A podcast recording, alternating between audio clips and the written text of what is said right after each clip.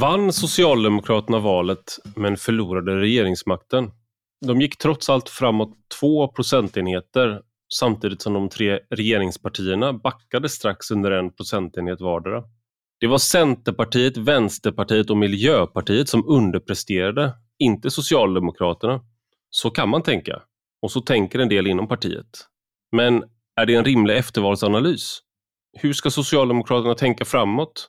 Ska man acceptera Tidöavtalets migrationspolitik, som Magdalena Andersson verkar göra, för att lägga krutet på att kritisera regeringen om välfärden och kritisera deras ekonomiska politik från vänster? Med mig för att prata om detta har jag Daniel Färm och Daniel Svedin. Två Daniel, alltså om ni undrar varför jag använder deras för och efternamn i podden. Daniel Färm är idag VD och politisk redaktör för den socialdemokratiska veckotidningen Aktuellt i politiken, som också går att läsa på nätet. Han var tidigare chef för tankesmedjan Tiden. Daniel Svedin är idag politisk redaktör på Socialdemokratiska arbetet som ägs av LO och han var tidigare ledarskribent på Aftonbladet mellan 2011 och 2020 men slutade för att bli talskrivare åt statsminister Stefan Löfven. Båda två har med andra ord god inblick i socialdemokratins inre. Eh, och jag har mött båda två i ett antal debatter genom åren där vi ofta stått på olika sidor. Och som jag sagt förr så vill jag med den här podden få till samtal snarare än debatter. Därför låter jag gärna den som jag intervjuar prata till punkt istället för att falla dem i talet med mina egna synpunkter. Debatter har sin plats i offentligheten och det finns gott om dem. Men samtal måste också få ta plats. Och jag håller givetvis inte med mina gäster om allt och inte de varandra heller för den delen. Men jag tycker det var intressant att, att ta del av deras tankar om socialdemokratin. Hoppas ni också tycker det. Men nu till dagens gäster. Du lyssnar på Rak Höger med mig, Ivar Arpi.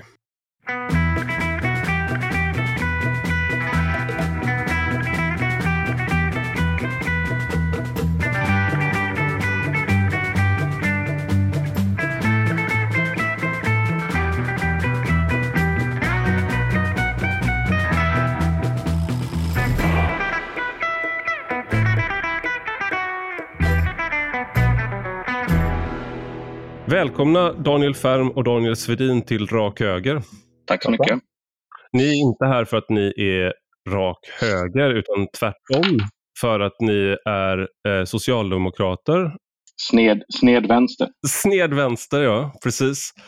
Och eh, jag tänkte att eh, det är intressant för att höra människor som är sympatiskt inställda till Socialdemokraterna eh, höra en eftervalsanalys av er. Jag, menar, jag har ju min analys och man har. Det, det är ingen, råder ingen brist på analyser om vad an, andra partier än det man själv sympatiserar med gör fel.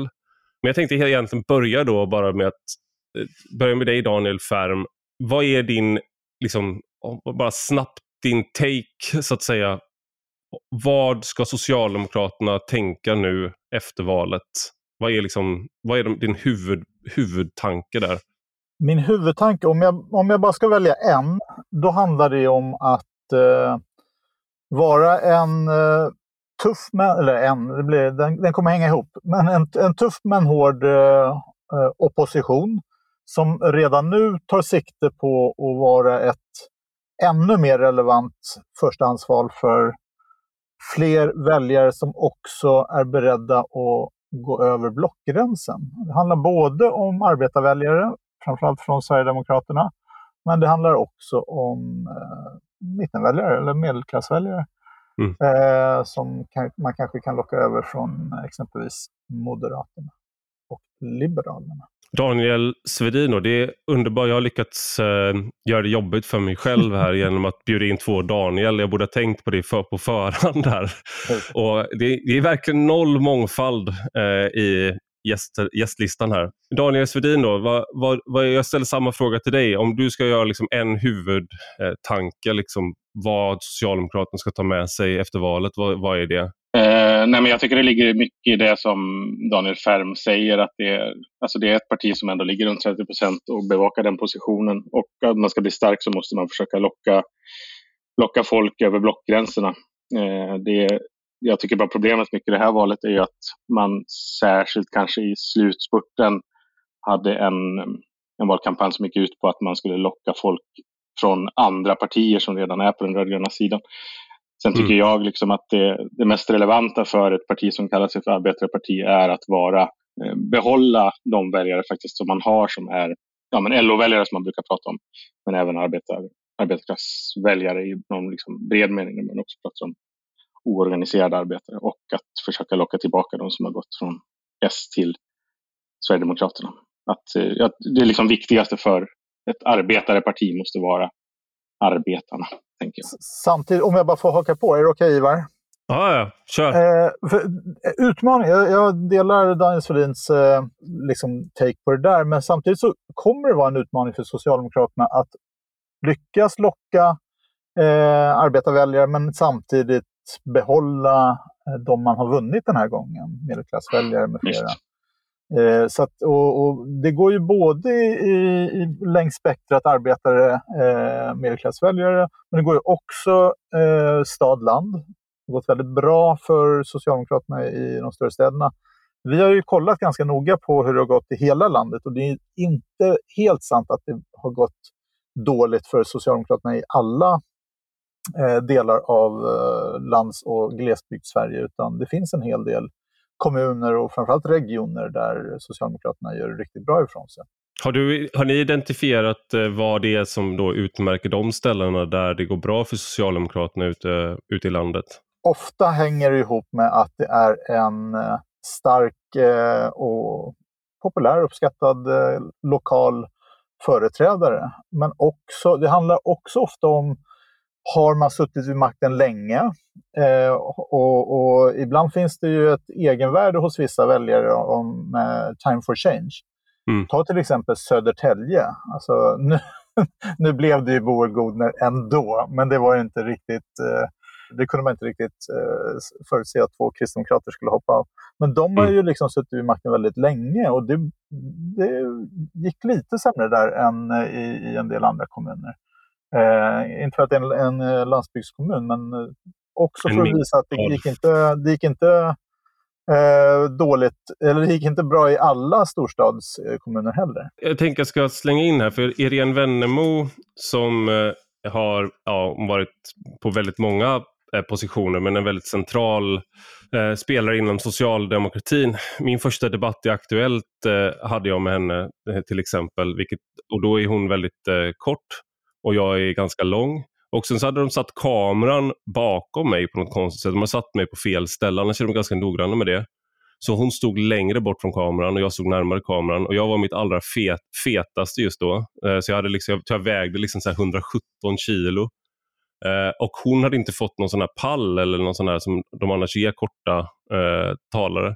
Så att efteråt såg det ut, och jag var ganska arg eh, tror jag, liksom hetsig. Och då var det många som hörde av sig, kvinnor, att det ser inte bra alltså jag, jag kanske håller med dig, men det ser väldigt dåligt ut när det ser ut som att du ska äta upp eller att du kanske redan har ätit upp någon i den storleken innan debatten, att det är därför du har gått upp så mycket i vikt. Och sen att du är arg också. Men hon har i alla fall skrivit en ny bok. Eh, jag ska ha henne i podden om ett tag. När det omöjliga blir möjligt, hur kriser förändrar politiken. Och där så skriver hon, en, jag tänkte jag skulle läsa upp här, bara tänkte höra hur ni tänker kring det här. Eh, för att, eh, hon skriver att tanken med Socialdemokraternas valkampanj 2018 var att locka tillbaka missnöjda småstadsväljare. Det skulle göras även om det skedde till priset av att stöta bort välutbildade storstadsväljare. Valresultatet blev tvärtom. Socialdemokraterna gick fram i välbeställda stadsdelar i de större städerna och backade i småstadssverige det där tänkte jag var, var intressant att, och det är väl lite det vi är inne på nu också. Hur kommer det sig, om man tänk, istället för att tänka då, vi kan kommentera båda sakerna, men eh, varför ökar Socialdemokraterna i Stockholm och bland då, hos medelklassen och bland högutbildade? Jag, eh, ja, kör du. Ja, nej men, en analys av det där är väl att den här eh, ja, men, kampanjen om Sverigedemokraternas eh, inflytande eh, ja, men, skrämmas för vad Sverigedemokraterna kan genomföra med Sverige biter liksom på en man säga, eh, postmateriell eh, väljargrupp som man kanske pratar om ibland. Eh, sen tror jag också att de här åren, det ska man inte underskatta, har ju varit ekonomiskt oerhört goda för mellanskiktet. Eh, det finns liksom inga ekonomiska skäl eh, för en radhusägare i Stockholm att liksom rösta bort eh, Socialdemokraterna. Eh, så det, liksom, det svaga argumentet har varit otrygghet och sådär. Det antar att vi kommer tillbaka till. Eh, men jag tänker att det är liksom, mellanskiktet har haft det bra eh, och att den här kampanjen om den liberala demokratin, att den liberala demokratin är utsatt för ett hot har liksom fungerat väldigt bra för eh, en typ av marginalväljare eller liksom socialt borgerlig eh, väljargrupp mm. i stora städer. Vad tänker du Daniel Färm om det? Jo, nej, men det ligger mycket i det som Svedin säger. Men jag tror framförallt när det gäller Stockholm till exempel, där har man en väldigt stark partiorganisation mm. som under flera eh, mandatperioder har utvecklat starka både eh, dörrknacknings och digitala eh, kampanjmetoder. Eh, det är en faktor. Det andra är ju att man också har varit i opposition mot ett allt mer impopulärt moderat styre både i regionen och eh, kommunen. Mm. Eh, sen, sen, finns alltid spillover från eh, riksplanet. Liksom, att eh, Går det bra för, för Socialdemokraterna på riksplanet så, så spiller det över. Och, och, det gick ju trots allt lite bättre i alla fall för Socialdemokraterna nationellt. Men i Stockholm var det ju väldigt, väldigt kraftigt. Stockholm mm. var en av de starkaste uppgångarna för Socialdemokraterna i det här valet av alla kommuner. Men sen är det ju så här, det, det finns ju också i Stockholm en... Eh, ja, men där är ju, vi har, om man kan titta på Moderaterna i, i Stockholm som klappade ihop helt. Det mm. beror ju i hög utsträckning, bedömer de flesta, inklusive Moderaterna i Stockholm själva, på att Moderaterna hade närmat sig Sverigedemokraterna för mycket. Och i Stockholm så är andelen väljare som inte uppskattar Sverigedemokraterna något större, tror många. Det var väl König, König Järlmyr, alltså den styrande eh, moderaterna, och hennes analys också, att hon kritiserade, eller hon menade att det hade skadat dem. Sen skulle väl eh, med en del, om man från vänster eh, och även andra, skulle kunna, skulle kunna säga att projekt som Nya Karolinska och liknande har skadat en hel del också. Och man kan ju också se i eftervals, eh, alltså när man analyserar väljarströmmar och sånt där, att en, en del, eh, ett antal procentenheter, jag har inte det framför mig nu, men ganska många som röstade på Moderaterna på riksplanet röstade på Socialdemokraterna i Stockholmsregionen och i kommunen. Mm. Ja, jättetydligt, särskilt i de liksom, stadsdelar i centrala Stockholm som Norrmalm och sådär, där, ja, där man har varit borgerlig, att där plötsligt röstar man eh, rödgrönt i mm. kommuner och regionval. Så att absolut, det är liksom, politiken på marken spelar ju roll. Ja, men det finns ju också en eh, ganska stark progressiv strömning i, i eh, storstäderna, och framförallt i Stockholm, där man samtidigt vill ha någon som är seriös i bemärkelsen kan genomföra sin eh, politik eh, och inte vara liksom, plakatradikal.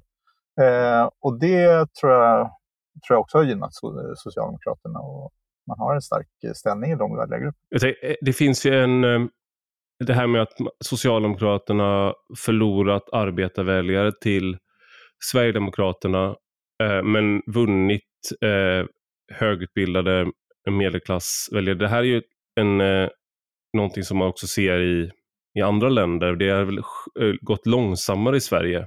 Det vi, det vi ser nu är någonting som redan har skett till stor del i till exempel USA, är väldigt, det är ett väldigt annorlunda land, men i, i andra europeiska länder också, att eh, högerpartier med, eh, som är migrationskritiska, man kan kalla dem högerpopulister, högerradikaler eller nationalistiska, eh, konservativa, vinner arbetarväljare och väljare med lägre utbildning och vänsterpartier som social, framförallt socialdemokratiska partier och med Labour i Storbritannien, de vinner istället grupper som är högutbildade, bor i städerna och eh, som kanske inte, om man spolar tillbaks eh, 50-60 år, inte hade varit kärnväljarna för dem. Är det här liksom en trend vi kommer, som kommer tillta, tror ni, i Sverige eller är det, är det för eh, deterministiskt att tänka sig att det här är så, så det bara är och att det kommer fortsätta så? Jag eh, tror, alltså jag är eh, säker på att det går att eh, skapa en egen eh, eh, utveckling framåt här nu som inte nödvändigtvis eh, speglar hur det har gått i andra länder. Eh, och det handlar ju delvis också om hur Sverigedemokraterna kommer uppfattas nu när de faktiskt eh, har ett så starkt och reellt inflytande eh, över den förda politiken. De, en del av deras framgångar bygger på att de är ett missnöjesparti eh, och har liksom själva nästan eh, gjort en grej av det. Liksom Jimmy Åkesson säger ofta att vi har inget ansvar för någonting eh, och allt har gått åt helvete. Och sen nu kommer man behöva vara med och ta en del av ansvaret. Nu gjorde man ju en eh, abrovinkel som jag tror passar Sverigedemokraterna relativt bra. Att de hamnar utanför regering men har ett stort inflytande över politiken. Så där är det upp till mm. Socialdemokraterna att och eh, nagla fast dem vid det här ansvaret och se till att de eh, tvingas ta ansvar också för obekväma och impopulära och svåra beslut och svåra avvägningar. Så det där ska bli jätteintressant att se hur Socialdemokraterna hanterar Sverigedemokraternas eh, vägval här. Och det finns historiska Sverigedemokraterna går ner i spagat. Så att säga. Mm. Både ska ha, vara maktbärare och samtidigt outsiders och de här punkiga, uppkäftiga. Mm. Ja, men jag tänker att en del av det som sägs i debatten nu att jag har sett att Göran Greider har fått kritik för att han har sagt att eh, Sverigedemokraterna borde ha fått ministerposter.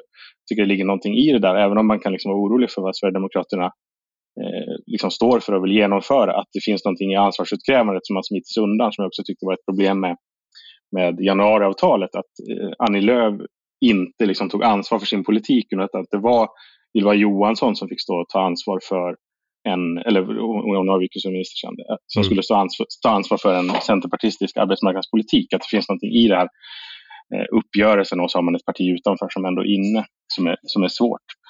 Eh, mm. Tycker jag. Eller det blir svårt liksom för, för väljarna att förstå det där tror jag. Och hänga med i vem som egentligen är ansvarig. Men som svar på din fråga om... Jag, jag tänker att alla de här konflikterna traditionella som liksom ligger utanför höger-vänster sorterar ju ofta in i höger-vänster. Mm. Kärnkraftsfrågan är ju den här klassiska utanför liksom, de traditionella konflikterna. Och sen Socialdemokraterna vet inte riktigt hur man ska hantera det. Man löser det med en folkomröstning. Och sen till slut så blir ju Socialdemokraterna ett, ett parti som är emot kärnkraft eh, under, liksom viss, under vissa våndor ändå. Men då sorterar frågorna in på höger och mm. vänsterkanten där och vad har man med sig sen Eh, och det tänker jag väl de här frågorna som nu är uppe, alltså det finns ju liksom två skikt i det där någonstans. Alltså dels trygghet på gator och torg. Ja, mm. är det höger och vänster? Eh, det tror jag kanske inte kommer sortera in under höger och vänster för att alla vill ju ha trygghet på gator och torg, utan det är ju de politiska lösningarna på något sätt. Mm. Och sen är väl ja, men migrationskritiken och vad SD kommer vara för partierna. Om de, de, nu sorterar de i, in i högerblocket eh, väldigt tydligt. De och det gör väl också ja.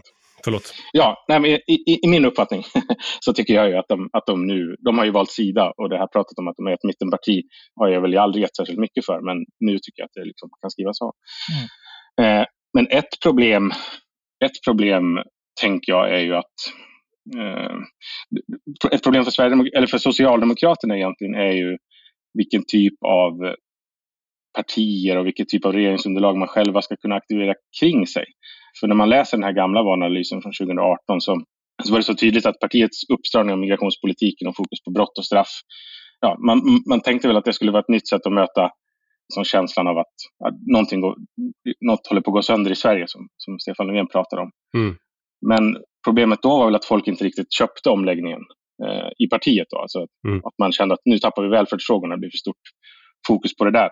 Och sen så sluter man januariavtalet där man eh, kortsluter spänningsförhållandet mellan välfärdsvurmen och skattesänkarfrågorna. Liksom, mm. Att det blir i mitten. Och att januariöverenskommelsen och även det liksom som Magdalena Andersson pekade ut nu i den här varelsen, att hon hellre ville samarbeta med Centerpartiet, är ju också ett uttryck för att eh, man bara kan mobilisera ett regeringsunderlag som tycker andra saker än vad Socialdemokraterna gör i vänster-höger-frågor. Man kan mm. bara regera om man samarbetar med liberala partier med, som, där väljarna är liksom globaliseringens glada vinnare. Samtidigt som man har försökt göra politik på att vinna sverigedemokrater som uppfattar kanske att de är globaliseringens förlorare. Mm. Och det där tänker jag, det var schizofrent 2018, det blev schizofrent 2022 och jag tror att det kommer vara svårt för Socialdemokraterna att hantera eh, de här fyra åren som kommer. Jag tänker det är en sak som har varit eh, lite svår att få grepp om är om Socialdemokraterna på central nivå, eller det är väl en diskussion som förs där, eh, som jag har förstått det, om man vann valet som parti eh, eller om man förlorade valet som en del av ett lag. Alltså båda sakerna är såklart, man gick framåt i opinionen. Eh, Magdalena Andersson hade väldigt höga förtroendesiffror, det har hon nog fortfarande. Men man förlorade regeringsmakten. Men hur ska man då, eh, om man, om man ser det som att man har vunnit att man har gjort en lyckad valrörelse, att man har gjort egentligen rätt beslut och att istället är Vänsterpartiet, Miljöpartiet och Centerpartiet som har varit de som har gjort dåliga val. Finns det då en risk att man gör att man inte ser det här som en, eh, som en anledning att förändra eller att göra väg, viktiga vägval? Eh, det är det ena. Och Det andra är då att om man, om man uppfattar det här som att man har förlorat, är risken att man spolar ut barnet med badvattnet då och att man tror att man måste göra väldigt radikala förändringar när egentligen, man egentligen gjorde ett ganska bra val. Hur ser ni på det? Vi kan börja med Svedin då. Eh, nej men i min, min analys är väl liksom lite dubbel. Jag tänker att de flesta som är sympatiskt inställda till Socialdemokraterna tycker att man både vann och förlorade. Alltså man förlorade regeringsmakten och det är ju liksom ingen liten sak för, för Socialdemokraterna. Det, eh, det är liksom alltid en vinst att ha kommendera regeringskansliet. Mm. Nej, men jag är inte helt säker på eh, vad som är... Jag tycker det, det finns såklart i, i den första delen av frågan, men det stora problemet för det här rödgröna blocket är att Socialdemokraterna var för dåliga på att ta väljare över blockgränsen. Man pratar ju mycket om den här liksom danska Eh, ja, men den danska socialdemokratin som nu ska komma. Bla, bla, bla. Men det som är, det som är liksom bra med den, med den modellen och som liksom alltid har varit styrkan för ett rödgrönt block är att Socialdemokraterna står där strax till vänster om mitten, tar väljare från Moderaterna och de andra partierna eh, och så kan man tappa liksom, eh, till eh, ja, blöda åt vänsterkanten på något sätt. Mm.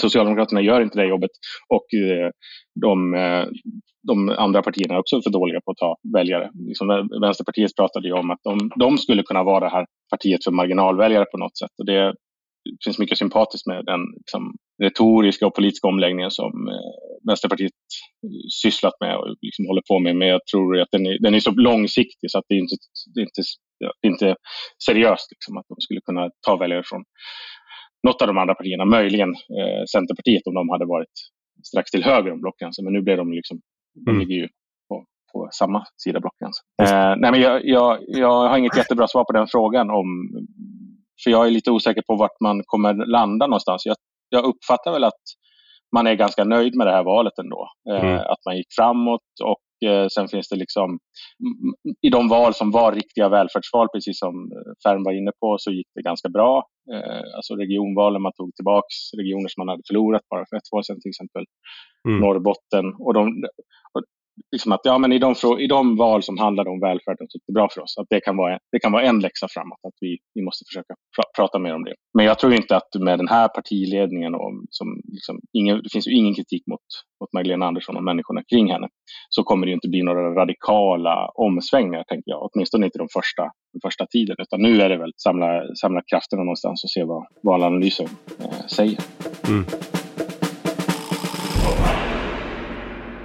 Nu är det ju snart val i, i Danmark, jag tror det var, och där har det skett jättestora förändringar. Danskarna är ju inte lika trögrörliga i eh, vad gäller sina partier eller vad gäller vilka och väljarna hoppar också mer. Och den stora frågan i danska valet nu är eh, vården och den tidigare statsministern och ledaren för Vänstre. Eh, han har startat ett parti som heter Moderaterna. Det, det här är liksom, om någon skulle försöka förvirra eh, folk som inte är insatta i liksom dansk politik så är det här det bästa sättet. För att Vänstre är alltså motsvarigheten till Moderaterna. Och Moderaterna som han har startat är ett centerparti. Det är inte motsvarigheten till Moderaterna. De står snarare i mitten ganska tydligt. Och han är mm. tidigare sundhetsminister, alltså socialminister och driver de här frågorna har väldigt högt förtroende. Och de, det här är, och de vill bryta blockpolitiken. Men i Danmark så är nu varken lag och ordning eller migration en stor valfråga. Det är inte det man pratar om i Danmark. Och jag tänker att det här är liksom, om, om man ska önskedrömma som socialdemokrat, så tänker man att den typen av val Eh, skulle spelat mer till Socialdemokraternas styrkor om man diskuterade som de man gör i Danmark nu. Men vägen dit har ju varit att alla nu är överens om den förda migrationspolitiken, ungefär. Nästan alla i alla fall.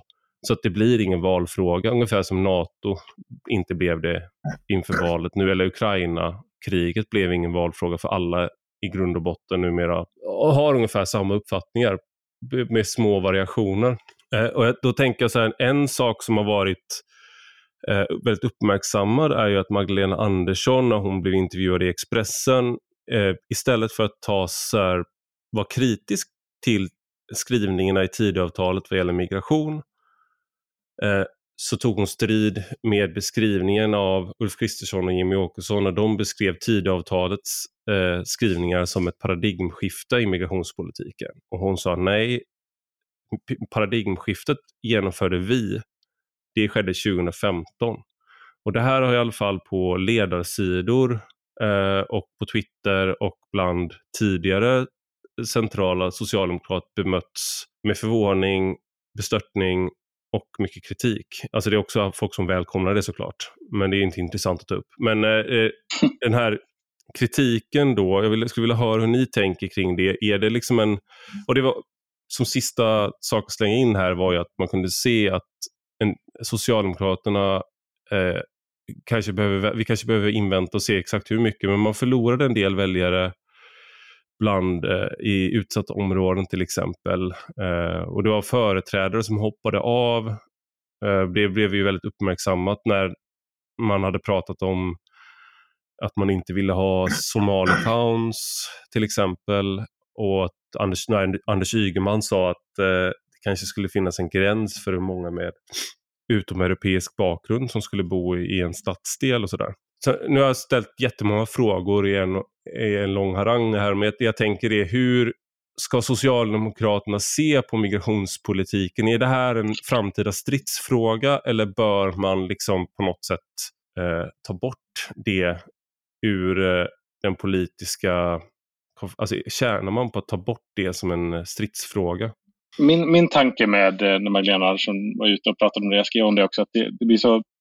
Det, det tror jag väl är det som är lite märkligt i det här. Att man, att man å ena sidan gjort en valrörelse som bygger på eh, att, eh, att Sverigedemokraterna hotar rättssäkerheten, det hotar aborträtten, de hotar demokratin. Det har liksom Ygeman, Hallengren, Hultqvist och Löfven varit ute och sagt. Eh, och efter valet eh, så säger man att, att nej, men allt, allt som inte rör eh, liksom, välfärd i någon mening är inte så intressant i Tidöavtalet. Det kommer inte vi prata om. Eh, och det, det tänker jag liksom rent retoriskt är en ganska svår, eh, svår omläggning att göra för att det ställer ju på något sätt lite frågor om valrörelsen. Att vad, ja, överdrev man SD-varningarna eller trodde man egentligen inte att det skulle bli så illa på de här frågorna?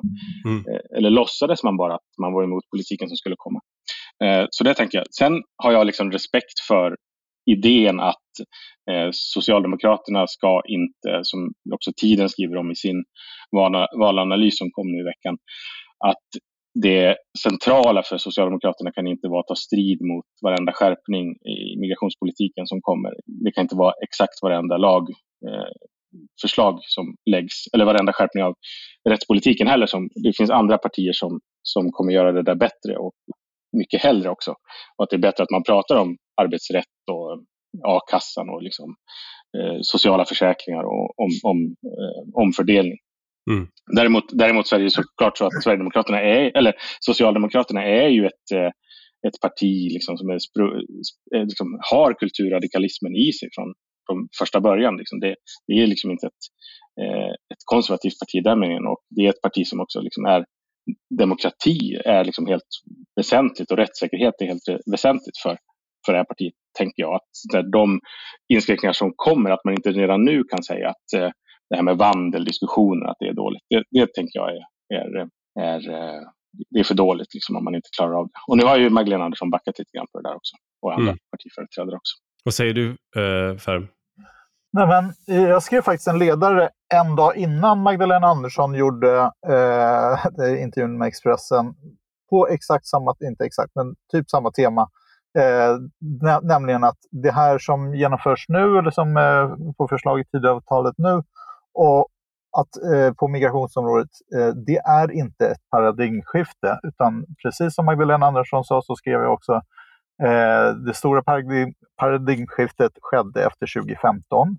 Eh, de förslag som finns i Tidöavtalet, där är det eh, flera stycken som är ja, men, eh, inte väsensskilda från den politik som Socialdemokraterna har drivit tidigare. Det handlar om att få ordning och reda, det handlar om eh, att ha ett minskat antal som söker sig till Sverige för att vi behöver fokusera på integration. Vi har tagit emot väldigt många. Eh, så det är inget konstigt, eh, flera av förslagen. Sen är det ett antal förslag som är värda att kritisera för att de är orimliga. Eh, vandelförslaget har ju nämnts tusen gånger, men det finns eh, några andra också utifrån en socialdemokratisk horisont.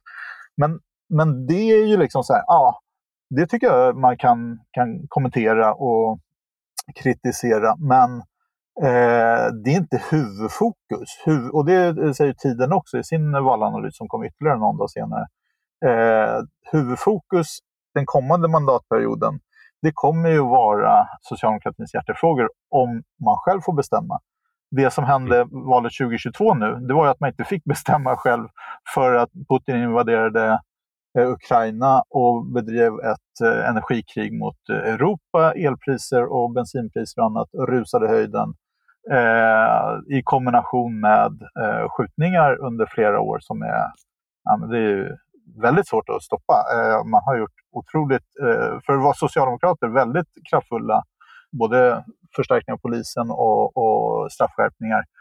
Eh, men när du ska göra det viktiga, långsiktigt viktiga, förebyggande så tar det väldigt lång tid. Och man har haft lite annat att ägna sig åt också.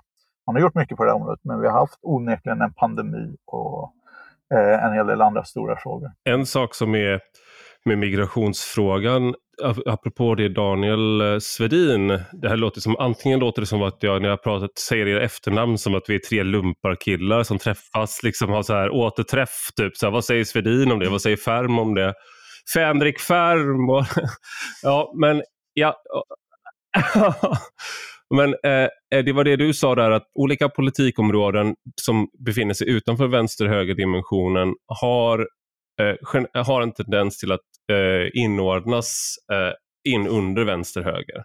Eh, jag tänker på klimatfrågan till exempel. När den började drivas var det många konservativa som drev den. Min, eh, eftersom jag är nörd, Tolkien-nörd så tänker jag ofta på att han Alltså han skulle ha varit en sån som tyckte att det var bra att folk antagligen limmade fast sig själva på eh, motorvägen samtidigt som han ville återinföra monarkin. Eh, det är en eh, eh, liksom, kombination av åsikter som jag tror är ganska svår att hitta. Jag tror i och för sig det är ganska svårt att hitta någon som tycker att monarki är eh, bättre än demokrati också. Han var ju konservativ även med den tidens mått mätt. Men i alla fall, en annan sådär sak, när Barack Obama kampanjade 2008 så gjorde han det bland annat på att begränsa den illegala eh, invandringen från Mexiko och få till en, och han drev en väldigt hård linje i migrationsfrågorna. När man spolade fram några år senare när Trump sa “build that wall” eller “and make Mexico pay for it” och allt det där, då var det en högerfråga eh, och vänster, de hade blivit mer europeiska i det avseendet. Och migrationspolitiskt så har ju tidigare varit Socialdemokraterna och Moderaterna som stod för som gjorde upp om den frågan. Och när, om, de, om man spolar tillbaka till början av 00-talet och kollar riksdagsdebatter där, då var ju många alltså centerpartister, framförallt, men framförallt folkpartister som pratade om inhumana socialdemokrater och kritiserade Göran Persson från ett liberalt håll. Och det är skönt för att det var en fråga där man kunde vara eh, så att säga, annars är det att högern ofta har en sån känsla av moraliskt underläge. Och här hade man ett moraliskt överläge uppfattade man det som. Eh, jag vet att jag pratade med Henrik Emilsson som är migrationsforskare eh, i podden, en migrationsforskare vid Malmö universitet och han menar att om inte Sverigedemokraterna hade kommit in i riksdagen, om de så att säga, om det hade dröjt, då hade det antagligen gjorts upp. Då hade man nog gjort upp om de här frågorna tidigare. Men det fördröjdes på grund av att Sverigedemokraterna gjorde att de här frågorna blev mer toxiska. Men jag vill ändå ställa frågan då, för det finns ändå den här kritiken om att Socialdemokraterna har accepterat en, eh, jag vet inte, rasistisk är kanske att ta i, men en, eh, liksom en, en politik som är inhuman och att det är liksom att man på något sätt, när man då inte då, när Magdalena Andersson inte tog chansen där att vara, ta strid mot tidavtalet så visar det på något sätt att man har anammat för mycket av ett inhumant sätt att se på migration och att man har liksom köpt av rädsla för att förlora väljare till SD av liksom strategiska skäl så har man sålt sin själ. Eh, eller liksom att man, gör, att man är på väg att göra det. Finns det, finns det något fog för det, den kritiken? Nej. Daniel Färm här. Eh, alltså, eh, jag, jag jobbade... Fänrik Färm här, anmäler sig. Eh, jag jobbade med migrationsfrågorna i regeringskansliet under den så kallade järnpakten som Socialdemokraterna och Moderaterna hade eh, åren före och efter 00-talet fram till att Reinfeldt eh, slaktade den på Alliansens altare. Precis som du säger så, så jag fick tusen samtal om dagen och från både miljöpartister, kristdemokrater, liberaler, miljöpartister, centerpartister som alla tyckte att vi var så otroligt eh, inhumana. Det var en, en eh, klassisk socialdemokratisk politik för reglerad invandring och, och, man stod upp för den tillsammans. Jag, jag tror inte att eh, Socialdemokraterna kommer ändra grundsyn. Den är ganska eh, tryggt förankrad. Det var inte en stor stridsfråga på partikongressen nu. Den, eh, den är rimlig i sak. Man ska inte tycka saker som man gör bara av taktiska skäl, utan det är eh, rimligt att ha en Eh, stram migrationspolitik i det här läget när vi måste fokusera på att bryta segregationen och när vi redan har tagit emot väldigt många. Eh, så det, där är, eh, det finns ett antal röster som är ganska högljutt kritiska. Eh, och, och, och, man får alltid lyssna på folk och, och, lyssna på det. Men det jag skulle däremot vilja flagga för, det är att jag tror, jag tror att det också kommer vara fler än den här lilla klicken som kommer att reagera med rätta på några av de förslagen som Sverigedemokraterna har lyft in i Tidöavtalet som går alldeles för långt, som är alldeles för hårda. Eh, och som, så då blir det liksom, nu kommer det, tidigare har de kunnat stå på utsidan och klaga och då har inte de varit utsatta för granskning. Nu kommer man få se ganska brutala konsekvenser av en del eh, förslag som folk kanske inte nödvändigtvis tycker är rimliga eh, att genomföra. Och det, det tror jag. Så eh, man, jag tror inte vi eh, får se ett paradigmskifte i politiken. Däremot kanske vi får se ett paradigmskifte i, i debatten. Men jag tror och hoppas och är ganska säker på att Socialdemokraterna kommer stå fast vid en stram grundsyn men kritisera vissa orimligheter som eh, Sverigedemokraterna driver. Och så tror jag att man kommer se ett, en, en förskjutning. Tidigare, som eh, Svedin sa, så eh, har ju, under den här valrörelsen så har ju Socialdemokraterna försökt skrämma eh, moderata väljare, bland annat med Sverigedemokraterna och deras eh, nazistiska förflutna etc, etc. Jag tror att vi ser ett skifte nu där, vi, där man kommer skrämma SD-väljare med Moderaterna och Moderaternas löntagarfientliga eh, politik. Det, och, men, men, och då kommer man också behöva liksom dämpa eh, fokus på migrationsfrågor. Bland annat. Eh, jag tycker det finns någonting i det här som säger någonting, tror jag, apropå det du drar tillbaka linjerna till Göran Persson och sådär, att det finns ju någonting att svensk, svensk offentlighet har av tradition alltid haft liksom, flera framträdande och väldigt skickliga representanter för en liberal rätts och migrationspolitik. Och att, eh, historiskt har det varit så att företrädare för en mer repressiv ordning har liksom aldrig klarat av att vinna debatter mot dem i tv-studier och tidningsspalter. Mm. Eh, och, det, och, det är väl där liksom den här känslan av att det finns en beröringsskräck kring att tala om migration och kriminaliteten har vuxit fram. Eh, men det är ju knappast så att liksom migrations och rättsliberaler någonsin har ansett att den reellt existerande politiken har varit tillfredsställande. Man har ju mm. liksom alltid kritiserat eh, mm. makten för att det är för dåligt. Och ändå är det så att både moderata politiker och socialdemokratiska politiker, inte minst när de är i opposition, försöker anknyta till det där åsiktsklustret för att ge sina motståndare en näsbränna.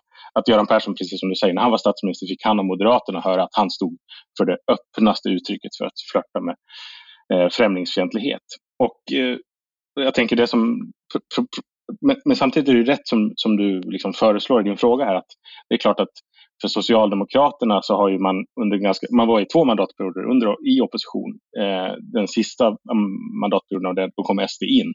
Eh, det finns liksom ett ungt, eh, en ung socialdemokrati som är enormt präglade på motståndet mot Sverigedemokraterna, eh, präglade på liksom en idé om eh, ja, men migrations och rättsliberalism på något sätt. Eller liksom, mm. ja, mer, mer progressivitet och så där. Så det är klart att när Socialdemokraterna eh, la om eller accentuerade eh, sin politik så är Socialdemokraterna eller Sverigedemokraterna nu. Socialdemokraterna menar i alla fall. Ja. Eh, när de liksom la om eller accentuerade politiken liksom på att mer, mer ja, nu blir det mer repression och liksom nu, ordning och reda i migrationspolitiken. Så det är klart att det, har, att det liksom skapar en del våndor. Eh, mm. Men precis som Färm säger så har det frågan är ju död internt. Liksom. Mm. Eh, man pratar inte om det på kongresserna till längre. Eh, men det är klart att Socialdemokraterna hade väl helst kanske inte varit... Eh, man har ju pratat om att dagordningen är fel mm. för Socialdemokraterna. Vi måste spela 0-0 i de här frågorna. Däremot så tycker väl jag att det är lite så att det är inte liksom dagordningen som är fel. Skjuts en kille om dagen eh, så är det, liksom, ett problem på riktigt som man faktiskt måste lösa om man ska vara ett seriöst parti. Sen mm. finns det liksom, eh, olika, olika vägar och riktningar som man kan göra det. Liksom. Så, Sverigedemokratisk politik kan aldrig vara eh, socialdemokratisk politik och tvärtom.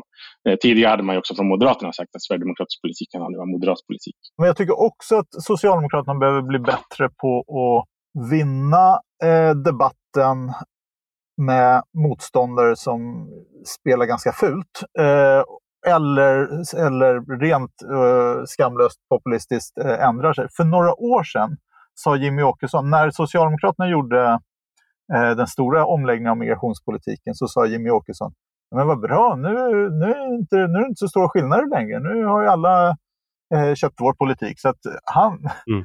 nu, oj, oj, oj, oj, Socialdemokraterna driver en politik för kraftigt ökad invandring. Och, och så har vi Moderaternas eh, uppenbara lögner om fastighetsskatten och eh, bussning. Och, ja, nedläggningen är ju lite komplicerad, men det var inte en, eh, en solklar nedläggning av socialdemokratisk eh, regering. Eh, så, eh, så jag tycker att eh, vi, eh, vi behöver se en socialdemokrati som är lite bättre på att eh, hantera Och jag har inget enkelt svar, för det där är jättelätt att säga. Man må, måste bli bättre på att hantera fulspel. Och det är lätt. Socialdemokratin är ju ganska seriös i, i grunden. Man är ju ganska tråkiga, tycker jag en del. Men, men gör ju en poäng av det för att man då också är ansvarstagande. Men mm. det är svårt när man då möter politiska motståndare som kör lite antingen skrämselpropaganda eller lögner eller fula tricks eller ren populism. Om jag får eh, recensera det du säger utifrån, vilket ju alltid är välkommet, så tror jag att det där är en, eh, att man eh, liksom att det är fulspel, det kommer liksom, jag, jag, det var mycket prat om det nu i valet, liksom att det var ett väldigt fult val och sådär.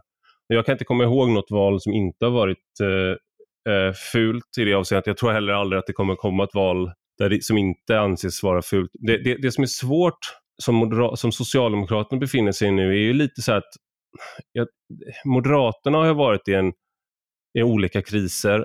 Om man bara jämför då så var det liksom Bo Lundgren-valet. Då var det ju mycket det här att Bo Lundgren satt i tv och sa det, men det säger jag inte. Men det säger jag inte, det är inte det jag menar. Eh, och sen så fick de typ 13 procent eller vad det var. Och det var ju ett väldigt, där när, när Reinfeldt sen när de byggde nya Moderaterna efter det så hade man alla förstorat eh, när han sa förändra er eller dö så betydde det verkligen det. Eh, det fanns en rejäl möjlighet för Moderaterna att försvinna eh, bort eller bli irrelevanta i alla fall. Det har hänt. Eh, det, men det, det händer just nu med Torypartiet i Storbritannien att jag tror alltså Labour leder med alltså är det 25 procentenheter i, i opinionsmätningarna och en, alldeles nyss var Torypartiet är nere under Liberaldemokraterna vilket är någon typ av bedrift. Och, så det går att försvinna, men i alla fall. Sen hade man eh, Alliansen, vilket var framgång på många sätt. Man lyckades ta väljare från Socialdemokraterna. Och sen kom valförlusten 2014 och egentligen är det först nu som man har hittat en linje som folk accepterar som hyfsat legitim och att man har hittat en, kunnat bygga ihop ett, ett lag där man tar stöd av SD. Men det var omöjligt att göra det för Anna Kinberg Batra. Och då undrar jag liksom, vad ska, för, social, för Socialdemokraterna kommer alltid att bli fult bemötta på olika sätt. Men hur man svarar är ju, är ju det, det svåra här då. Eh, att hur svarar man på till exempel, när, men till exempel kritiken av ni, ni, eh, Sverigedemokraterna säger men Socialdemokraterna vill öppna gränserna. Och så ska man svara då med att nej, vi var de strikta. Och då, då, är det ju hela tiden den här som ni var inne på, att det finns en sån här känsla av att varför skryter man om det? Det där var ju mm. någonting vi gjorde mot vår vilja. Men, till exempel. Ja, fast det var uh, utifrån ett... Uh, alltså Socialdemokraterna lägger om politik när omvärlden verkligen förändras kraftigt. Det såg vi med migrationskrisen och det såg vi med NATO-ansökan. Mm. Eh, Men den är ju i linje med en traditionell socialdemokratisk politik för reglerad invandring. Sen var, ju liksom, var man tvungen att gå från en väldigt liberal eh, migrationspolitik till en väldigt stram. Eh, men, men, jag vill bara först säga, Ivar, jag, jag delar din uppfattning om att, social, att eh, vi kommer se, har sett och kommer fortsätta att se eh, ful, fula grepp och, och, så i kommande valrörelser också. Min poäng är att socialdemokratin måste bli ännu bättre på att hantera det. Eh, och där tror jag att det är avgörande också hur en, nu när man är i oppositionsställning, hur en moderatledd regering med, eh, med väldigt starkt och, och viktigt stöd från Sverigedemokraterna presterar. Eh, det kommer vara väldigt avgörande. Det är en sak att, att liksom sitta i regeringsställning, men nu är man i opposition och då, det finns ju fördelar med det också. Huvudfokus kommer nu hamna på eh, högerpartiernas, tror jag, vissa i alla fall, misslyckanden. Som vi kommer jag trodde kanske lite grann att den här mandatperioden skulle ha börjat lite annorlunda. Jag var helt inställd på att, eh, och det kan ju fortfarande bli så, men att man från liksom det här tidgänget då, att man skulle satsa mycket hårdare på kulturkrig för att liksom tvinga in, eh, det kan hända nu när budgeten kommer, men att man skulle liksom lägga ner myndigheter, sparka generaldirektörer för att liksom få dominera på den flanken. Mm. Liksom, att man vill ha den bilden av att nu blir det ja, åsiktsproduktionen läggs ner. Nu mm. ändrar vi spår och tvinga in liksom en massa debattörer och kanske också partier på att liksom försvara olika saker. Eller, eh, mm. Saker som väl folk kanske inte egentligen bryr sig om. Men det, vi som eh, agerar i chattret kommer liksom, eh, hålla på med det. Men eh, mm. det verkar ju, nu har ju fokus varit ganska mycket på ja, men dels det här avtalet som mycket handlar om migrationen som jag kanske tycker liksom är lite utanför det finns ett, ett, drag av kulturkrig i det, men det är liksom inte he, allt, allt som handlar om migration är inte kulturkrig. Men, eh, och sen har det varit då ja, men bensinpriset som kom igår, 14 öre eller vad det skulle bli. Mm. Att man, liksom, det är lite så här, eh, att Moderaterna har förlorat så himla, himla många val och det går så, har gått så dåligt så att man liksom inte förstår kanske inte riktigt att man, att man har vunnit än. Eh, mm. det, det, är lite hjälplöst fortfarande tycker jag även om, om med skolministern. Och liksom att det är, mm. är, lite, lite svajigt och det, det är väl inkörningsperiod. Men som svar på eller liksom frågan om, om migrationspolitiken och så där. Jag, jag uppfattar väl kanske när jag satt på Aftonbladet och skrev ledare att från början när man gör den här omläggningen så, så är det så här, här är vi nödda och tvungna.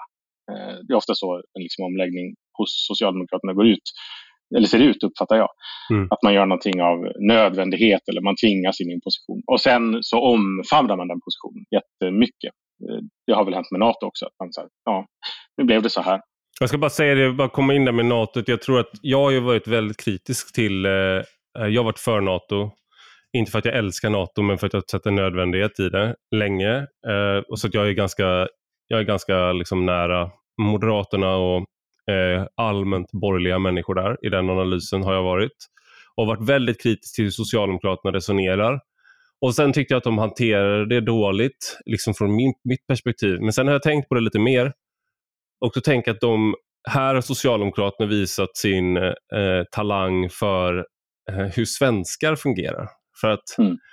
just den här motvilligheten den tror jag är ganska representativ för hur väljarna själva, alltså hur gemene man har känt. Så att man har inte velat gå med i NATO. Men när man är så nödd och tvungen och så ser man liksom, så att även om jag har varit väldigt kritisk till Peter Hultqvist, först lovar man att man inte ska gå med och sådär, så kan man ju då som borgerlig opinionsbildare så ska man ju vara på det där såklart.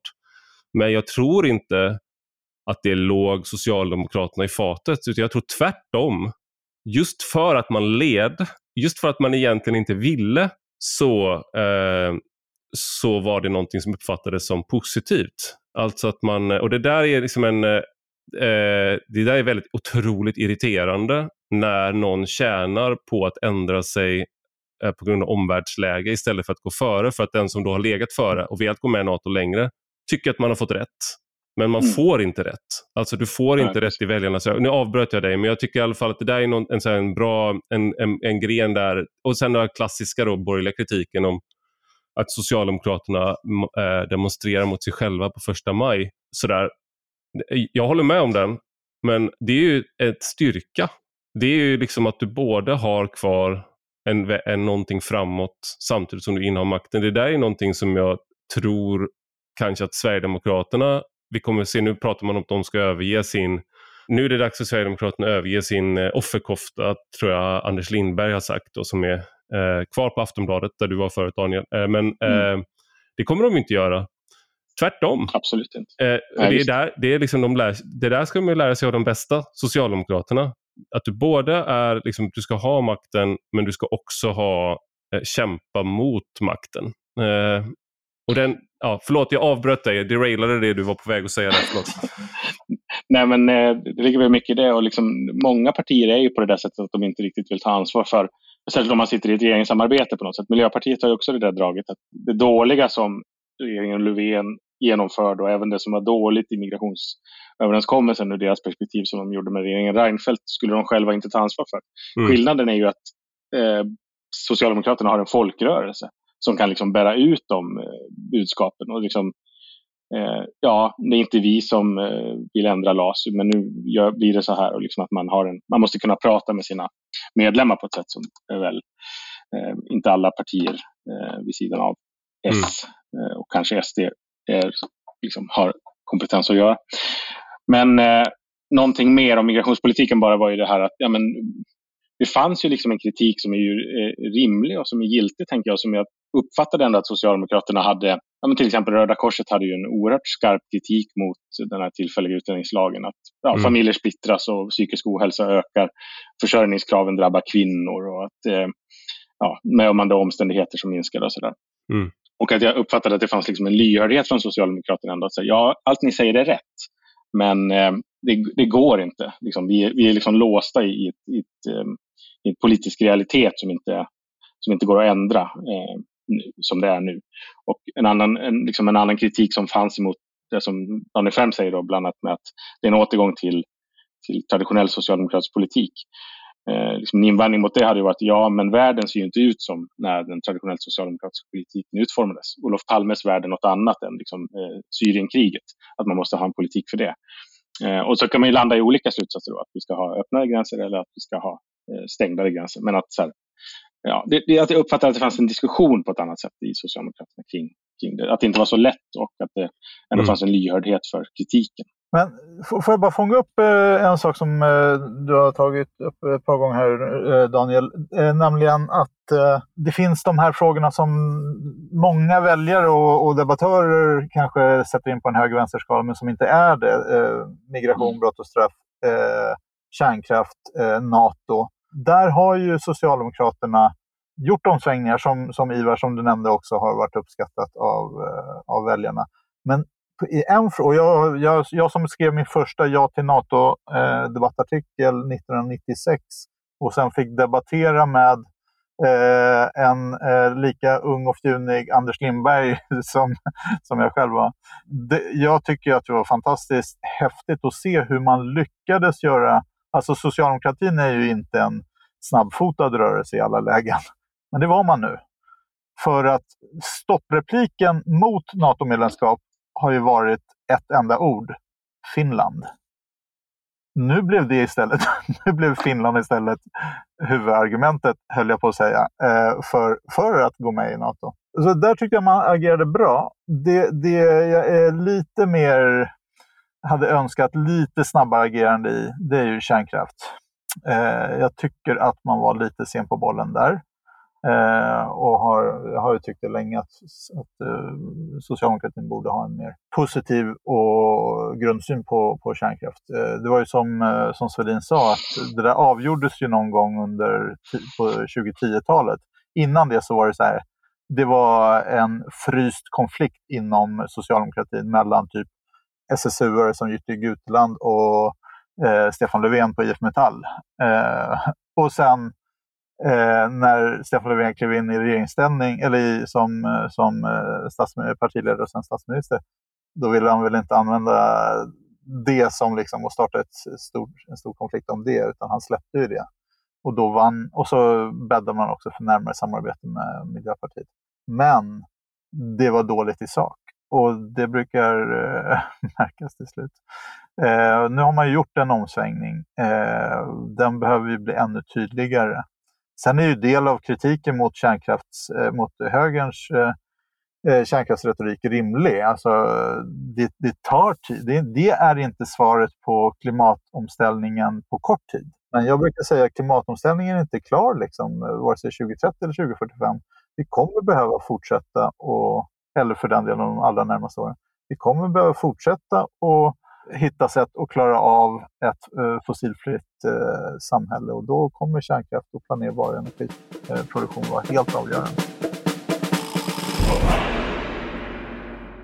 En, en sista sak som jag, för jag, nu har vi pratat ganska länge, men jag, som är mer övergripande och lite mer eh, flummig kanske. Det, det, finns ju, det har ju funnits en, liksom, socialdemokratin och eh, egentligen, särskilt efterkrigstiden kanske, men att man har haft en optimism framåt. Man har haft ett samhällsprojekt, samhällsbygge, det hade man även tidigare, men att man framförallt efter andra världskriget så bygger man upp välfärdsstaten och man man, man investerar staten i en aktiv spelare, man intervenerar i ekonomin, keynesiansk politik.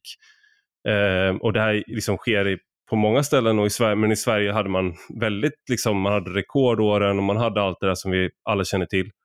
Eh, men var finns den eh, hopp, hoppet där? För jag tänker en, en, en sak som man skulle kunna se i korten är att nästa val blir ett eh, klimatval, alltså att man går till val på att eh, eh högerpartierna eller regeringen då inte gör tillräckligt för klimatet och sånt där. Men det finns det, det där är ju egentligen inte en särskilt hoppfull politik så att vi, utan det där är i grunden en pessimistisk eh, grundsyn. Jag undrar, finns eh, nu var det, när Monica Zetterlund sjöng om Var blev ni av ljuva drömmar, då tänkte hon väl mer på kanske, jag vet inte, proletariatets diktatur kanske. Eh, men den där tanken, liksom, var blev ni av ljuva drömmar om en rimligare värld? Där är vi ju inte just nu när vi pratar om lag och ordning, vi pratar om strikt migration. Är det där någonting som är problem för liksom vänstern att man inte längre har en, en, en framtidsvision som mobiliserar? Eller, om, ni, om ni delar den uppfattningen? Ja, alltså jag, för, för socialdemokratin har det aldrig varit så där att eh, man eh, driver allt för hårt en, en eh, grandios eh, vision utan man har ju eh, dels ett förhållningssätt som jag brukar kalla för progressiv realism och som bygger på att man tar tag i samhällsproblem utifrån eller, eh, när, när, man ser dem. Och Magdalena Andersson har ju varit kanske den allra mest eh, utpräglade eh, företrädaren för det, det synsättet. Eh, man ska, vi ska säga som det är och göra det som krävs, eh, var hennes take. Liksom. Men jag tror, precis som du också, jag tror att man måste ha någonting som visar att eh, reformer är möjliga och att om och när det finns ekonomiskt utrymme för det så, så vore det bra att göra någonting liknande en eh, tandvårdsreform. Jag tänker bara att, förlåt, men jag ska inte, jag ska inte bli för debattorienterad, men en tandvårdsreform är inte ett folkhem. Nej. Eh, och det är väl det som är min, eh, alltså det här att de ekonomiska, det finanspolitiska ramverket eller liksom, eh, och, och, att man eh, pratar om eh, reformutrymme och sånt där. Är det, är det här en, är Socialdemokraterna så att säga, om man ska vara snäll mot Socialdemokraterna skulle man kunna säga att de har ofta sett som de bästa på att hantera statsapparaten och sköta kriser. Och det man såg man ju under pandemin. Man har sett Magdalena Anderssons högt förtroende där. Eh, och I många perioder så har man uppfattat att Socialdemokraterna är väldigt skickliga och duktiga och ansvarsfulla på det här. Mm. Men räcker det framåt eh, att man är liksom skickliga på det eller behöver man en sån positiv vision om ett, liksom om ett annorlunda samhälle? Bara jättekort bara så ska Svedin komma in. Alltså, det är ju ändå skillnad på utgångsläget. Eh, alltså, innan folkhemsidén väcktes så, så hade vi liksom stora, stora folk, eh, eller delar av befolkningen som levde i fattigdom. Nu är Sverige ett av toppländerna när det gäller levnadsstandard i världen. Att, att, så att jag, jag, brukar verkligen inte vara den som bara vill slå, oss för bröstet och säga allting är jättebra, tipptopp. Verkligen inte, utan mm. man måste vara samhällskritisk och återvinna den eh, tryggheten i det. Men de här grandiosa eh, visionerna, jag är lite som Lars Stjernkvist där, han bara, nej, vi kavlar upp ärmarna och tar tag i samhällsproblem när de dyker upp. Men några grandiosa visioner, då får ni söka er någon annanstans. Så det sa Reinfeldt också? Ja, jag vet. Du, är, du låter som Reinfeldt ungefär. Och, du, och, du, får inte, och du får inte svara. Ja, jag vet, men du är exakt, du är exakt som Fredrik Reinfeldt. Och nu får Daniel Svedin komma in, så du får inte ens replikera på det. Som är exakt som ska vara, Lars Ohly. eh, nej, men jag tycker att det, det, ligger väl något, det ligger en del, eller mycket i det där ska jag säga. Att jag tänker att de, de där radikala visionerna och så. Jag har ju liksom aldrig varit partist i den meningen. Så att jag, liksom inte den historien. Men när man liksom läser om socialdemokratin så de där radikala visionerna är ju såklart bra att ha internt. Alltså vad jobbar vi för? Vad är liksom slutsatsen här? Eh, det är bra för i högtidstal. Eh, prata om liksom, eh, ja, nu gör man inte det längre, men historiskt har man ju pratat liksom om det klasslösa samhället som, som liksom ett slutmål. Samtidigt så tror jag väl, eller finns det väl ingenting som tyder på att det egentligen har vunnit några väljare, utan det är väl det att dina barn ska ha det bättre än vad du har det. Eh, det tänker jag har varit liksom löftet eh, som Socialdemokraterna har ställt ut. Eh, och det är liksom det jag känner igen liksom från min egen uppväxt också när man pratar med äldre släktingar och som liksom alltid har röstat på Socialdemokraterna. Alltså, vad var det? Så det är klart att det var viktigt med liksom, Palme som tog in världen i, Sverige och Sverige ut i världen och allt sånt där. Det har varit jätteviktigt och liksom en självförståelse på Sveriges position och vad, vad som är Eh, internationell solidaritet och sådär. Men det är väl någonstans det där eh, att ja, men barnen ska ha det bättre än vad du har det. Och det projekt som man väl, eller det som Socialdemokraterna har fått i knät och som väl alla politiker har fått i knät är ju just nu är väl i någon mening ett, ett missnöje. Att, ba, att folk faktiskt kanske inte tror att deras barn på olika platser i Sverige. I Stockholm tror jag att väldigt många eh, som ser ut som jag tänker sig att deras barn kommer få det bättre än vad de har det. Men andra kanske inte tycker det. Mm. Jag läste den här boken Svenska missnöjet som kom ut 2021 eh, va? av Lisa Pelling och Johanna Lindell. Och liksom det, det pratar de med folk på olika platser. Eh, varför, ja, var, var, varför är ni inte tillfreds? Liksom? Vad är det som är problemet? Och, och det är ju liksom att jobben har försvunnit, blivit vikariat, affärerna är borta, bankkontoret har bommat igen, pensionerna är för låga, bussarna går för sällan, det är, går för sällan det är dyrt att vara sjuk. Och, det går inte att köra på vägen för en massa potthål överallt. Och polisen kommer inte, man ringer och vården tar inte emot mig och integrationen funkar inte. Alltså, allt det där kan inte vara politiska eh, svar kanske. Med, liksom, affären kanske man inte kan återstarta. Men mycket av det där är ju ja, men, traditionell socialdemokratisk politik, tänker jag. Att man ska in och lösa och se till att ja, men nu, nu har det blivit bättre än vad det var igår. Man, och att man måste vara trovärdig i det. Och det tror jag är liksom Socialdemokraternas ett, ett, inte största problem, men ett problem är väl att politiken inte är trovärdig för väldigt många längre. Det smittar såklart Socialdemokraterna. Socialdemokraterna har stor skuld i det också, att folk inte liksom tror på att ja, men det ni säger, det, det kommer inte bli så mm. efteråt eh, när vi har valt det, utan ni har svikit för många gånger. Och då säger Socialdemokraterna, ja men det är högerstyre i riksdagen, så vi kan inte genomföra det vi har lovat. Men jag tror att det finns, acceptansen för det där är inte jättestor jag håller med dig eh, Svedin. Eh, men jag tror att dynamiken kommer förändras under den här mandatperioden som vi precis har påbörjat. Just för att Socialdemokraterna går in i en oppositionsställning utifrån en styrkeposition, ett, ett eh, val där man ändå ökade. Eh, och för att Sverigedemokraterna nu kommer behöva vara med och ta ansvar.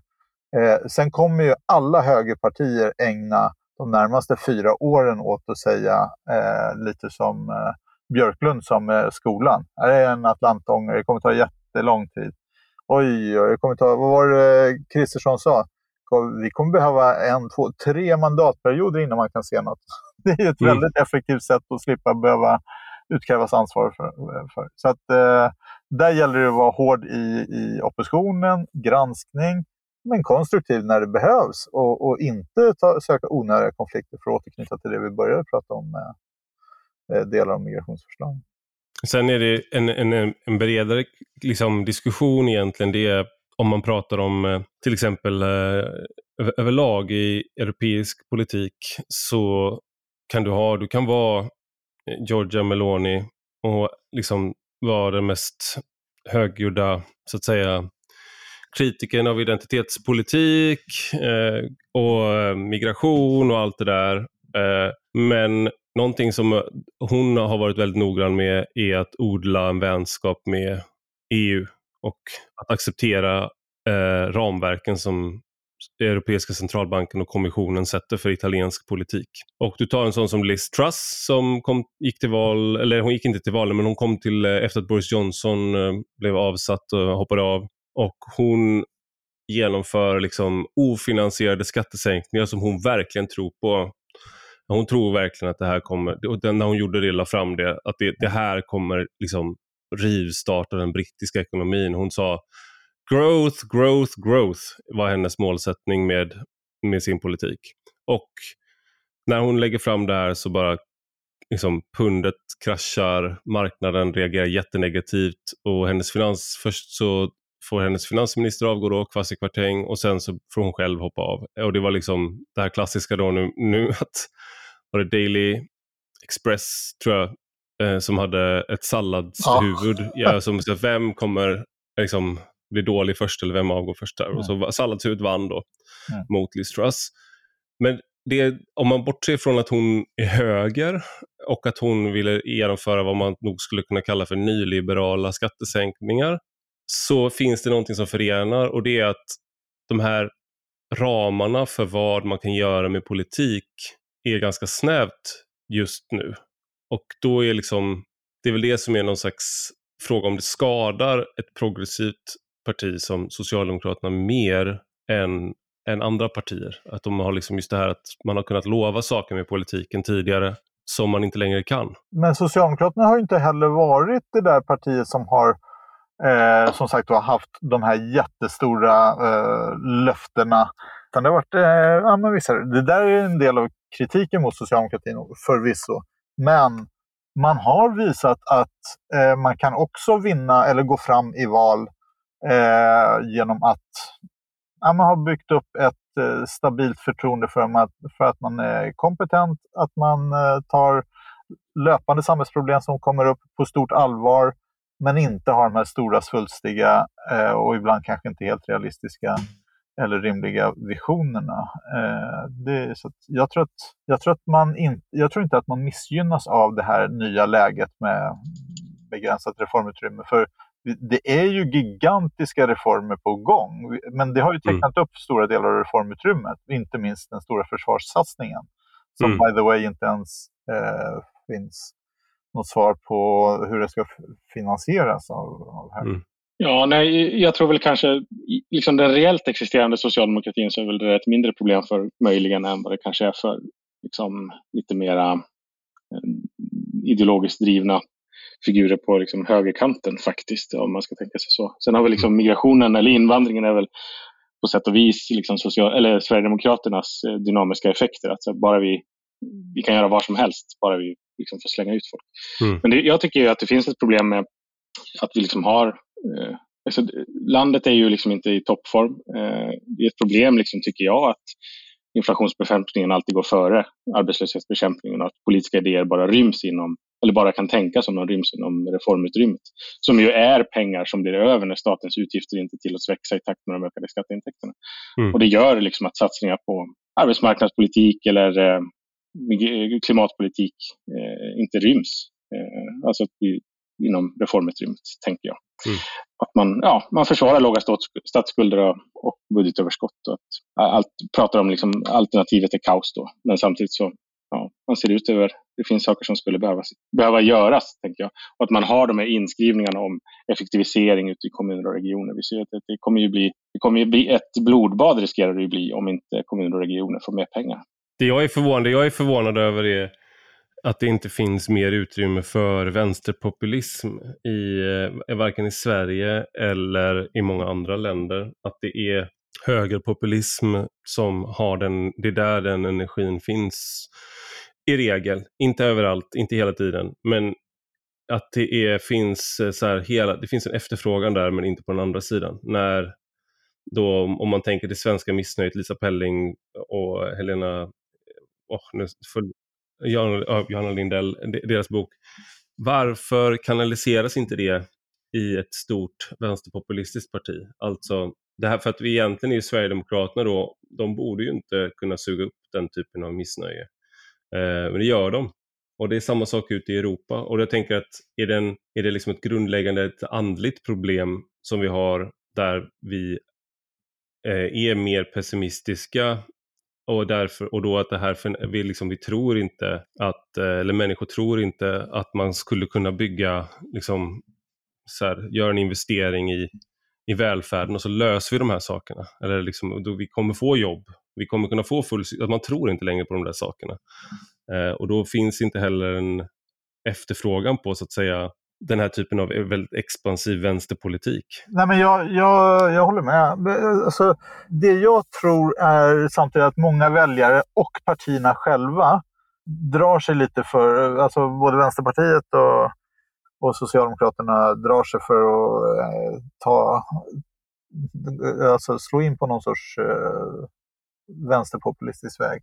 Men det är intressant i, i Spanien och Grekland och andra med Podemos och Syriza och andra där man har lyckats eh, nå framgång och regeringsställning eh, i något eh, mm. Det där är ju, det finns ju intressanta exempel men väldigt många, alltså nackdelen med populism det är att det blir liksom en kortvarig framgång ofta. För det är lätt att vara och, och, och, vad heter det, populist i opposition. Men så fort du ska sitta vid makten, då tappar du eh, den, det som förde dig till makten. Eh, för det är svårt att vara populist. I... Men behöver man vara mer radikal då? För jag tänker på den här, det här Grekland till exempel. Där gick de ju till val på att sätta hårt mot hårt mot eh, e EU-kommissionen. Det här är väl nästan tio år sedan nu. Eller nej, inte tio år sedan, men 2014, där, 2013 kanske. Syriza. Och eh, sen satt de i förhandlingar med med liksom centralbanken och kommissionen och eh, gav upp alla sina vallöften så gott som. Och sen har Varoufakis skrivit om det här att han liksom beskrivit hur han kom in i de här rummen och liksom att här, han fick träffa den riktiga makten, alltså den som, de som styr allt. Och de sa i princip till dem att vi kommer köra ert land i botten om ni inte går med på det här, enligt honom. Och det är väl det som sker liksom med, även om du är en, även om du är den liksom mest, eh, du, du, är, du leder partiet som är mest radikalt på högerflanken, även om du är den mest liksom hårdföra politikern i de avseendena som då Meloni. Hon har lärt sig sin läxa, hon kritiserar inte EU, utan hon går med på alla de här ramverken. Och det här är liksom, någonstans så kan man fråga sig, är det som behövs en skarpare kritik av makt, en maktkritik här? Från vänster eller som går bortom det nationella eller är det liksom, ska man, är det det där, så att säga, den, en revolutionär lockelse som alltid, som leder fel? Nej, men jag, jag har skrivit det någon gång liksom apropå, och det, det, är väl det som är, det är väl det som är vad ska man säga, Sverigedemokraternas och liksom Meloni kan man prata om, är mer intressant. Är det. Om hon liksom har sitt liksom, eh, kulturkrig, om man ska kalla det så, liksom, eh, stängda gränser, så har hon ju, om man ska vara lite konspiratorisk, dunsterna att slå i ögonen på folk när man samtidigt är bunden av eh, avtal med eh, trojkan, som väl Varoufakis mm. skulle säga. Och eh, att det liksom, ja, att, att man liksom orsaken till vår tids omvälvningar är den liksom, oreglerade hyperkapitalismen, skulle man väl säga till vänster. Och att det är vårt ekonomiska system som utplånar den patriarkala familjeförsörjaren och arbetsplatserna som de brukade gå i och som slagit undan fötterna på traditionell arbets, arbetarklass. Och, mm. och att det är, det är, systemet som gör att flexibilitet är mer långsamt än stabilitet och trygghet. Men eh, man, man från höger pratar istället om, om migration. Mm. Säg stort tack till Daniel Färm och Daniel Svedin för att ni var med i Rak Höger.